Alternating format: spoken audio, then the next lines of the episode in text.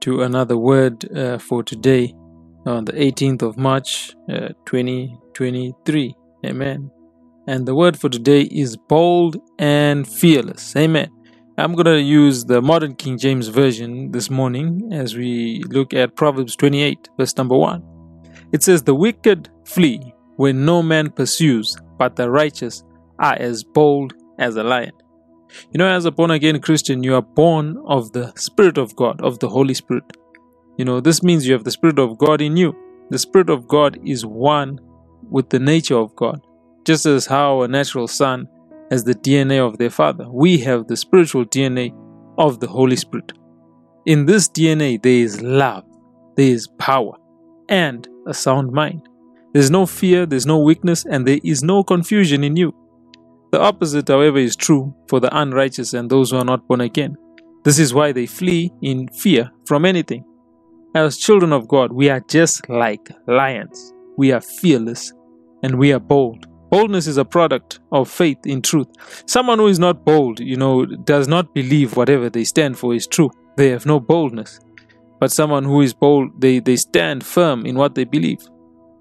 You know, we've read of the lives, of the stories of the lives of the early martyrs who died for Jesus, standing by what they believed in.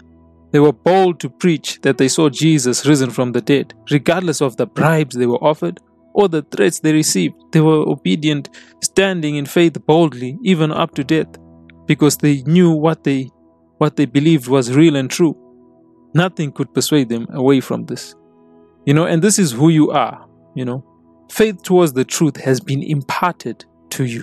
We've been given the gift of faith. Hallelujah.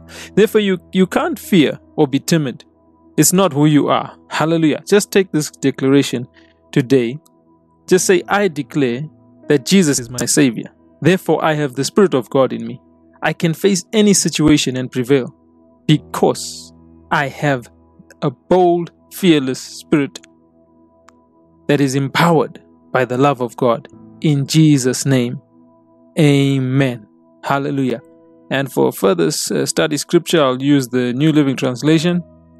Proverbs 30, verse number 30. It says, The lion, king of animals, who won't turn aside for anything. Amen. So just like how a lion doesn't fear or run away from any animal or any obstacle, that's who you are, child of God. You've got the Spirit of God in you, and you are bold and you are fearless. Have a blessed day, and I will be back tomorrow with another awesome word. Remember, if you haven't subscribed, subscribe and follow to and follow this podcast. Amen. Have a blessed day.